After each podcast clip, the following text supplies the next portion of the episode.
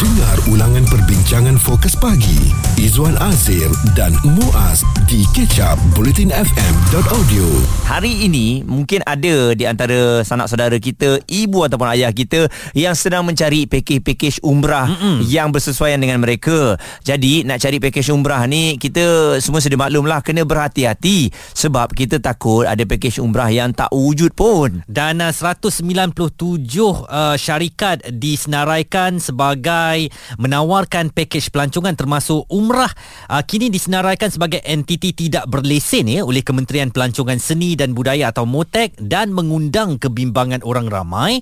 Uh, syarikat terbabit disenaraikan di bawah senarai amaran entiti yang melanggar Akta Industri Pelancongan 1992 dengan 20 daripadanya adalah terbaharu yang dikemaskini pada 10 Ogos lalu. Uh, mereka menawarkan pakej umrah serta lawatan ke tempat pelancongan dalam negeri serta ke Eropah, New Zealand, Australia, Korea dan Jepun. Jadi hujung tahun ramai yang nak buat umrah musim sejuk. Mm-hmm. Anda kena berhati-hati sebelum anda bayar kepada pakej umrah anda kerana takut mereka ini ada dalam senarai 197 syarikat berkenaan. Ini yang kita paling risau kerana takut bila dah terlampau banyak sangat tiada pemantauan terhadap syarikat pakej umrah. Dan uh, saya terus type ya. Um, saya type apa tahu yang first ni untuk pakej umrah ni, mm-hmm. pakej umrah murah. Ha. ha sebab kita tahu orang kita mesti nak yang paling murah mm-hmm. punya dan uh, memang ternyata banyak yang keluar. Tapi apa yang menarik eh sebab sekarang ni kan semua uh, membandingkan harga Izwan mm-hmm. yang saya tengok ni simplyumrah.com dia kata saya tertarik apabila dia kata kami berikan percuma. Apa yang kami sediakan? Kami sediakan anda fokus ibadah. Okey. Ha okey itu tagline dia. Mm-hmm. kami sediakan anda fokus ibadah bas eksklusif kad sim makanan minum takaful set buku rujukan set bagasi telekung kit musafir. Berapa harganya? Harganya tak diletakkan di sini. Saya tak tengok pun um, apa harga tak ada lah kot. Mungkin okay. kalau nak kena DM lah. Kena DM lah. Ha-ha. PM tepi ya. Kena daftar dulu ni tengok. Ha, tetapi itu yang membuatkan kadang-kadang kita terpesona dengan tawaran-tawaran yang murah begini tetapi kita tidak mendapatkan perkhidmatan yang selayaknya apabila berada di uh, tanah suci Mekah dan Madinah. Itu yang membimbangkan kita. Satu lagi pemantauan juga perlu dilakukan kepada agensi-agensi ini. Kerana kita tak mau timbul lagi cerita ni wanita berpakaian seperti jemaah lelaki ya. Hmm. Yang patutnya pakai telekung dia pergi pakai ihram pula bertawaf keliling Kaabah. Kemudian ada kes pula macam menyerupai wanita pula mm-hmm. ya. Duduk bersama-sama jemaah wanita. Uh, itulah yang kita tak nak. Nanti apabila tanya kepada syarikat tu eh kami dah lakukan pemeriksaan tapi kami tak tahu pula dia tu wanita atau lelaki. Mm. uh, itulah kerana mereka ini uh, tidak menjalani pemeriksaan yang teliti oleh pihak kementerian Hasilnya 197 syarikat tadi berleluasa membawa jemaah kita pulang dan pergi ke tanah suci. Okey, uh, sementara Izzuan tengah cakap tadi saya buat pemantauan juga ternyata harga memang tak diletakkan Izzuan. Hmm, Apa yang uh, mereka letakkan adalah uh, link untuk WhatsApp. Uh, ah. tekan je terus perlukan bantuan tak ada soal, saya masukkan situ terus keluar harga-harga yang mau ditawarkan. Jika anda terlepas topik serta pendapat tetamu bersama Fokus Pagi Izwan Azir dan Muaz, stream catch up di Blutin FM fm.audio. Apakah syarikat-syarikat pengendali pakej umrah ini perlu pemantauan khusus daripada kerajaan dan apabila Arab Saudi telah membenarkan mereka yang memegang visa pelancongan untuk turut menunaikan umrah, nampaknya lebih ramai lagi umat Islam akan ke tanah suci dan ini bagaikan satu telaga minyak kepada syarikat-syarikat pelancongan ini kerana lebih ramai yang akan mendapatkan khidmat mereka untuk uh, ke tanah suci. Okey Zuan oleh kerana saya tak puas hati saya terus mencari-mencari dan akhirnya saya dapat harga package tu hmm. saya DM dia Wah. saya kata saya nak pergi umrah dan uh, dia berikan harga semu, semurah bermula dengan 7290 wah uh, itu yang paling murah lepas Not tu bad. ada 7390 hmm. dan juga ada package umrah uh, antara di, sekali dengan Turki uh, bermula. Uh, tu saya takut dia hmm. bermula 10990 aduh Ha-ha. itu semua memang membuat satu tarikan lah ya. Hmm. Pergi umrah dan pergi melancong sekaligus. Dan ini akan membuatkan lebih ramai daripada kita cuba mencari harga yang terbaik ini untuk engage ataupun terlibat dengan mana-mana syarikat pengendali umrah. Sayangnya ada 197 syarikat yang sedang disenarai hitamkan oleh kementerian. Anda perlu sangat berhati-hati apabila uh, nak tahu atau nak dapatkan khidmat uh, mereka ini perlu buat kajian, analisis atau kaji selidik dahululah sebelum kita laburkan duit kita kepada mereka. Baik, ini kita dapatkan respon dari yang berbagi Datuk Muhammad Izam Muhammad Isa yang merupakan Ketua Pegawai Eksekutif Global Travel and Tour pengurusan umrah dan haji. Bagaimana dengan sambutan serta pengurusan mereka yang ingin mengerjakan umrah setakat ini Datuk? Alhamdulillah untuk sambutan umrah pada musim baru 144 Hijrah ini sambutan yang agak luar biasa daripada jemaah-jemaah umrah semua. Yang di mana kalau kita kita lihat penerbangan yang ada di Malaysia sekarang tidak dapat menampung jemaah-jemaah umrah ya, yang begitu ramai membuat tempahan kepada travel-travel agency lokal lah. Uh-huh.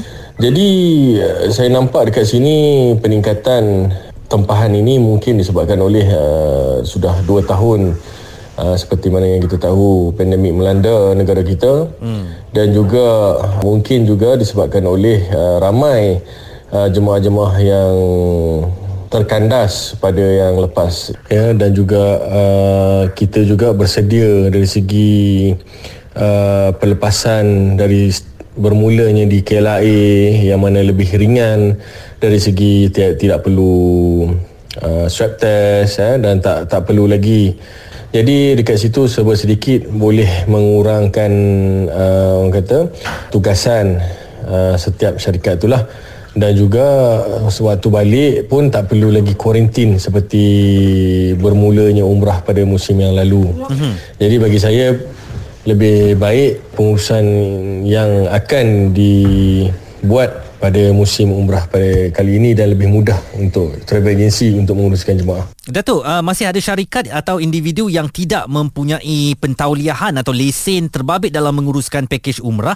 Apa pandangan Datuk tentang perkara ini? Untuk pengetahuan bagi jemaah umrah yang ingin menunaikan umrah harus memilih syarikat pelancongan yang berdaftar sah dengan Kementerian Pelancongan tetapi masih ada individu-individu yang masih lagi tidak berdaftar dan mempunyai lesen yang masih lagi membuat menjual pakej-pakej umrah ni. Tapi bagi saya daripada Kementerian Pelancongan juga menggalakkan ya kepada individu-individu yang masih lagi tidak berdaftar untuk apa ni mendapatkan lesen ni boleh daftar dan tiada sekatan di dalam Kementerian Pelancongan untuk pengeluaran uh, lesen yang terbaru lesen yang baru. Jadi tidak wajarlah bagi saya kalau kata kita ingin menjual pakej uh, umrah tetapi kita tidak mempunyai lesen sebab apabila kita mempunyai lesen kita ada training ataupun segala informasi-informasi yang tepat yang kita akan dapat melalui pertubuhan-pertubuhan yang kita berdaftar ataupun kita mendaftar di bawah pertubuhan-pertubuhan tersebut. Datuk Muhammad Izhar Muhammad Isa beliau adalah ketua pegawai eksekutif Global Travel and Tours uh, sebuah syarikat pengurusan umrah dan haji. Baik uh, Izwan salah satu lagi perkara yang harus kita tengok adalah mutawif yang akan membawa kita ni. Betul. Apabila menunaikan umrah saya rasa kita kena dekat dengan mutawif ni tau. Mm-mm. Bila kita selesa dengan mutawif yang akan bawa kita ni maka segala-galanya berjalan dengan lancar kan. Betul. Uh, jadi orang yang nak bawa kita pada awalnya uh, mungkin ada juga orang yang dia ambil kumpulan-kumpulan kat dalam satu kampung tu ada berapa orang? Okey 10 orang nak pergi. Jadi syarikat ni hantar kepada individu ni individu ni yang akan cari orang dan individu ni yang akan bawa kepada syarikat tu. Mm-mm. jadi sekarang ni kita tak mau proses itu walaupun mudah tetapi tidak ada pemantauan daripada pihak berkuasa uh, sehingga boleh mewujudkan ruang manipulasi atau penipuan. Uh, termasuk yang nak dikongsikan oleh seorang mangsa penipuan pakej umrah. Sekejap lagi kami nak bawakan kepada anda. Izwan Azir dan Muaz di Catch Up Bulletin FM. Anda yang nak menunaikan umrah uh, pastinya begitu teruja apabila kelonggaran telah pun uh, dibuka. Ini bermakna kita boleh menunaikan umrah seperti sedia kala eh dan ramai juga yang tertangguh uh, 2 tahun dah simpan duit. Inilah masanya. Cuma uh, ni yang kita risau. Bila kita teruja nak menunaikan umrah kita takut salah pilih syarikat yang tak berdaftar. Dan sebenarnya pengalaman saya apabila nak menunaikan umrah tu Muaz di rumah lagi kita dengan dah pack ihram, kita dah buat kenduri kendara, malam tu dah semayang taubat, minta ampun pada Allah. Esok pergi KLIA, eh tak ada pula muncul orang yang nak bawa kita tu Ah, kan? sudah. dah kena tipu. Jadi walaupun kita kata sanggup eh orang menipu kita dalam uh, usaha kita ni nak menunaikan ibadah dunia ni memang dunia yang gila dunia yang tak adil memang akan ada orang yang akan memanfaatkan terutamanya pada kita yang naif ni. Kita yang uh, betul-betul teringin nak buat suatu kerja yang baik ni uh, di situ orang mencari peluang dan ruang untuk memanfaatkan menipu dan melesapkan duit kita. Seperti Asia yang juga merupakan mangsa penipuan pakej umrah. Merasa sedih sangat sebab Lepas tu tunda penerbangan untuk saya pergi 17 bulan ni. Sedih tak nak kayak. Mari terima, mari betul jerit dekat saya tengok kebik siap lah kau dah. Persiap, persiap dah. Tapi tak nak pergi nak mana. Saya berharap Puan Asia bersabar walaupun uh, dia dah kumpul duit katanya untuk menunaikan umrah tapi kena tipu. Uh, saya tak ada duit nak gantikan duit Puan Asia tetapi saya nak doakan siapa yang tipu uh, mereka yang nak menunaikan umrah ni mudah-mudahan Allah berikan balasan di dunia ni uh, bukan balasan di akhirat nanti pun akan dapat ya tetapi ditunjukkan dekat dunia ni lagi sebab mereka menipu uh, bakal-bakal calon tetamu Allah. Okey dan seorang pengarah urusan syarikat dihukum penjara 10 tahun selepas didapati bersalah melibatkan penipuan pakej umrah ke Mekah dan ziarah ke Mesir terhadap 202 individu antara tahun 2015 hingga 2016. Alan Rosli di Twitter menulis gamak betul tipu pakal pakej uh, pasal pakej haji dan umrah. Bukan senang orang nak cari duit sekarang ni.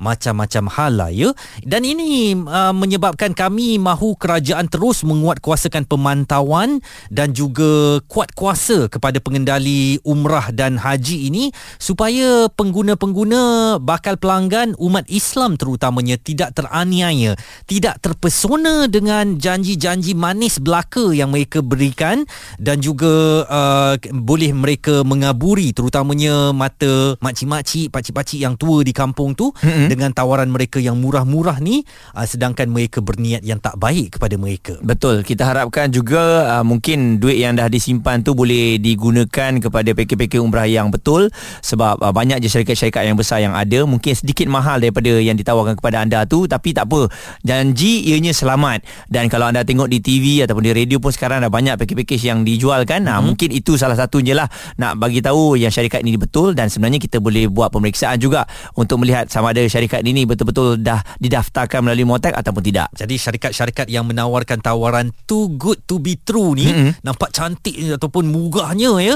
Kadang-kadang ada udang di sebalik batu. Tolong berhati-hati dan kerajaan bertindak cepat uh, dengan melakukan uh, pemantauan dan juga penguatkuasaan supaya mereka tidak terus melesapkan wang para calon tetamu Allah ini. Dengar ulangan perbincangan fokus pagi Izwan Azir dan Muaz di kecap bulletinfm.audio